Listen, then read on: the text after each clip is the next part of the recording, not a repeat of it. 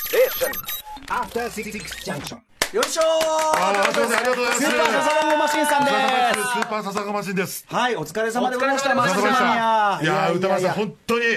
素晴らしい開会宣言ありがとうございまでしもないです。た。あの、いやいやいや、あのー、まあ、あの、大役をね、仰せ使ってですね、あの、やっぱ、あの、メインイベントに、はいあの、かかってくる、メインイベントの伏線があるということで、はいここがね、やっぱ最大の、え、それ超重要じゃんとか思って。いや、そうなんです。あんまり、細かい内容とかを伝えると、ちょっとい、あのー、イヤボになってしまうというか、でも歌丸さんが最後まで見た時の、あれにもちょっと関わってきてしまうので、あんまりこう、お伝えしないように、はい結構その辺はもの、あの、橋本プロデューサーにちょっといろいろご相談しながら、いやーやってました。だからね、そこも込みで、終わってみれば、僕はやっぱり、マッスル酒井さんのはいプロデュースというのに、完全にこうレールに乗っかった格好だったないとやいいうやいふうに、やあの僕自身、全く見たことのないタイプの開会宣言というか、ああいうショーというか、イベント一本を丸々見終わった後、あこれそういうことだった映画だったんだなみたいな感じで、こうのその読後感みたいないもやのいをや、はいいやいやでもあの本当にあのえ演出というか方向づけしていただいたおかげでございました本当に素晴らしいイベントですそのあたりメールも届いてますね、はい土曜日にマッスル観戦しました歌丸さんの開会宣言本当に素晴らしかったので初めて番組にメールを送りはいありがまとうすございます人生するしないの分かれ目でする方を選んだ勇気ある人の物語ですしびれる言葉でした沖正弘先生のね討論でございます最初はなんとなく聞いていた会場のプロレスファンがどんどん引き込まれていきました人生に迷った時にもう一度聞きたくなる宣言だったので音声データにして常にスマートフォンの中に入れておこうと思いまアすベマでねあり放が送とうとござかいしてますたっていうのがありますからねいやいやありがとうでもそれもこれもやっぱり全体像ありきですから、もうちょっとどこがどうだったとかね一個一個あのディテールが多いんでとにかそうく、ですね手数が多いか言ら葉はいで語るのは結構大変などこが大変でした今回今回ですか、やっぱりですね、僕、ちょっとこまい意外なところなんですけれども、料金設定があ意外と高いというか、普段マスで5000円とかでやってたものが、急にやっぱ3万円とか2万円とか1万円の席になってあーきそてっかそっかそっ、かそれに見合ったコンテンツってどんなんだっけって言って、ああなるほど、はい意外とそこちょっとビビっ意ちゃい外まとすねそこはやっぱ人としてビビるというか。確かに確かに確かはにいだからメタルマクベスみたいなの見に行ったりとか、とまあか、そういうね歌舞そういう伎歌ね舞伎座行ったり、歌舞伎見に行ったりとか、そういうのを見に行きつつ、でもこれ、歌舞伎見に行って、これ1万円か、これ以上のものって何とか思いながら、やるのも結いや構いやい見やいやたりとかしましたし、なるほあとどねはたくさんいろんな、その、まあ、特に本当知り合いとか中心に、普段関係性のある人たちをお声掛けしたんですけど、それでもこういろいろな調整が難しかったりとはいはかい、とにかくまあ一番大変なのは、まあ台本ので執すよね筆です、本当に。いやでもやっぱりすげえ周到いやいやな本当ね見てるうちそうですよに、ねはいうん、やっぱ構成力というかそこにもう本当にまずはぶっ飛ばされましたしあこれがここで生きてくるのそうですね毎回のことながらなりの長尺をね、決めていくっていう、じゃあちょっともう一個、えっとお願いしますメール紹介させてくださいえーペンケースおじさん初めてメールしますマッスル両国行ってきました最高でした号泣しましたに 2009年私は映画「レスラー」を渋谷シネマライズで、えー鑑賞した際終了後誰もいなくなった劇場で一人た一人立ち上がれずに余韻に浸るアントーニオ本田選手をえ見ました え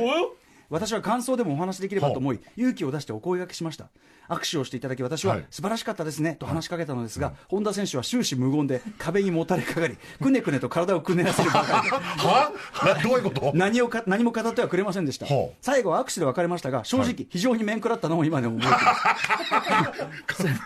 その後レスラーを見返したり本田選手の試合を見るたびに、本当はどんな気持ちだったのだろう とえーいう思いが自分の胸に去来しましたそんな思いがマッスル両国のメインイベントのリングに向かう本田選手の表情を見た瞬間弾けて涙となりました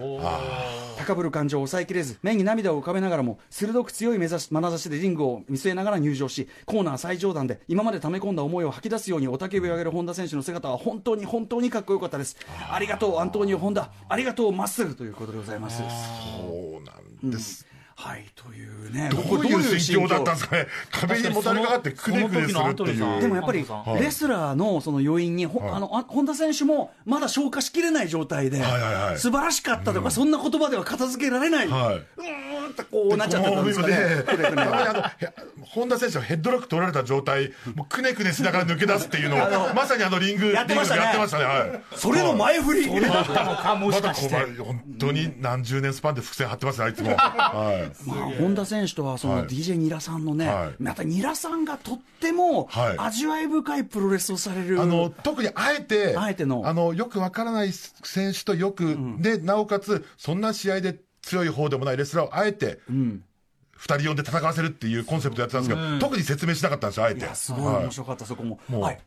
あ、ということで、あ熊は崎い君、熊崎君のあアントニオ・本田選手のインタビューがあるので、試合直後ですね、はういん。それをちょっと流しましょうか。はえ、そんなん撮ってたのはい撮りましたそうなんですよ。ちょっとお聞きください、どうぞ。なんといっても今日お疲れ様でした。ありがとうございますどうですか、国技館は。今日こうしてこの興行が成功したのは実はやっぱりこう TBS ラジオのこうアフターシックスジャンクションの歌丸さんもそうだけど中条ピロシキこと橋本良文君と俺は学生時代に出会わなかったら今日という日はないからそれがあっての今日だったですか。もちろんだから本当に君が思ってる以上に TBS ラジオと今日のイベントっていうのは本当に密接なつながりがあってこれまで積み上げてきたことが本当に点と点だと思ってきたことが本当に一本の星座を作ってしまったというかドルフ・ラングレン座を作ってしまったというかね、え君も見えただろうドルフ・ラングレン座がそれ目指していけはいああはい。分かったらええんや分かったら出てけありがとうございました。ああ試合展開の話、ちょっとお話伺っていいですか。おうおうええちょっと話展開変えて。えうんなんだえまさかまさかの、あの展開というのは。もう予想してないよねええこっちもでもこっちもなんかちょっと改装しちゃっていろいろなんか親父の過去とかをね思い出しちゃってそれがね皆さん共有できたかが知んないけど、でもなんとなくこうビジョンにも出てたような気もしてたんでなんかこう共有できてるかなというか非常にやっぱ個人の思いがねみんなに伝わるような試合になっちゃったかなと、まあでもそれは分からんよなお客さんにとっての試合だから俺が何言ってもねお客さんがどう感じただからそれはお客さん一人一人の心の中にあるのが真実だ、分かったか分かったら出てけ、はい、ありがとうございます。最後にこの後まだどうある発展をしていくでしょうか。ええええマッスルこのまだあ後るどう発展してしまう。マッスル はね意外と自転車操業だから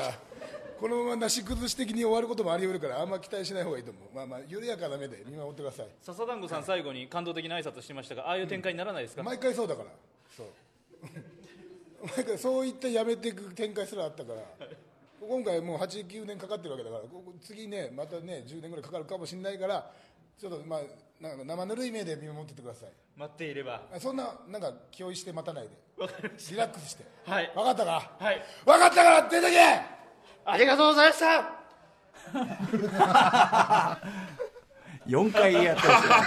ごめんなさい、僕もしつこくあの聞いちゃった俺、大仁田、大大仁田仁田選手劇場みたいになるのかなと思ったら、まさかのしつこい部分を熊崎さんが担うってそうこいっう、ちがね熊須側が大仁田ってじゃないですか。やっていただいたんですけれども、それにうまくできたかなっていう、なんか僕わかんないけど、なんすで、げえな汗んきでて大ま仁し田、た。なんでえ、なんで真鍋アナウンサーじゃなくいてや、大仁田っちが乗り移ってるんですか、熊須に。えやっぱりね、あ、邪道ジャンパー来てた、そういえば。あ月曜日、そうだよ、だからやっぱ、はいう譲り受けた邪道アンプ、あの、魂を受け継い邪でるんですよ、や道ジャンっパーぱ。。大仁田っちが熊須の方に入ったんですか。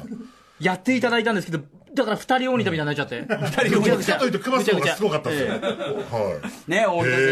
えしまーいやうありがとうございます。いやはい、本女当の子、、はいいいかがですか、このね、おアントニオ・本田選手のインタビュー聞いいて。や、いや、本当その通りというか、あのー、本当に TBS のね、アフターシックスジャンクション、このアトロクでやった、あのードルフラングレン特集、はいで、ちょうどその前日に明日ドルフラングレン特集出るんだよねって話をアントンと打ち合わせをしながら話してる時に、あの、そういえば、あのー今度の公演、あのーうちの親父の哲が出たいっつってんですよ、つってそれで、ドル、そうお願いしようっつってそれあドルでフ、ラングレンあね、あのドラゴンできるじゃんドラゴンドラゴン親子でいけるといそうの。瞬間俺とアントン抱き合ったんです よいや、だから見事、見事、だかで、ら、あ、あ、歌丸さんのロッキーのテーマとかなんかいろいろ言ってた、あ、つながるって言って、その瞬間だけあと、そのオープニングの挨拶も全部つながるって言って、でもね、本当今回ので初めてプロレス見たけど、本当に楽しかったって人いっぱいいたんで、はい素晴らしい公演でした。ありがとうござスいましたーパーサンゴマシンさん、ありがとうございました。ありがとうございますお世話になりました。またすぐ、お世話になりましたまたすぐ次のマッスル見たいです。えー見たい見たい After Six Junction.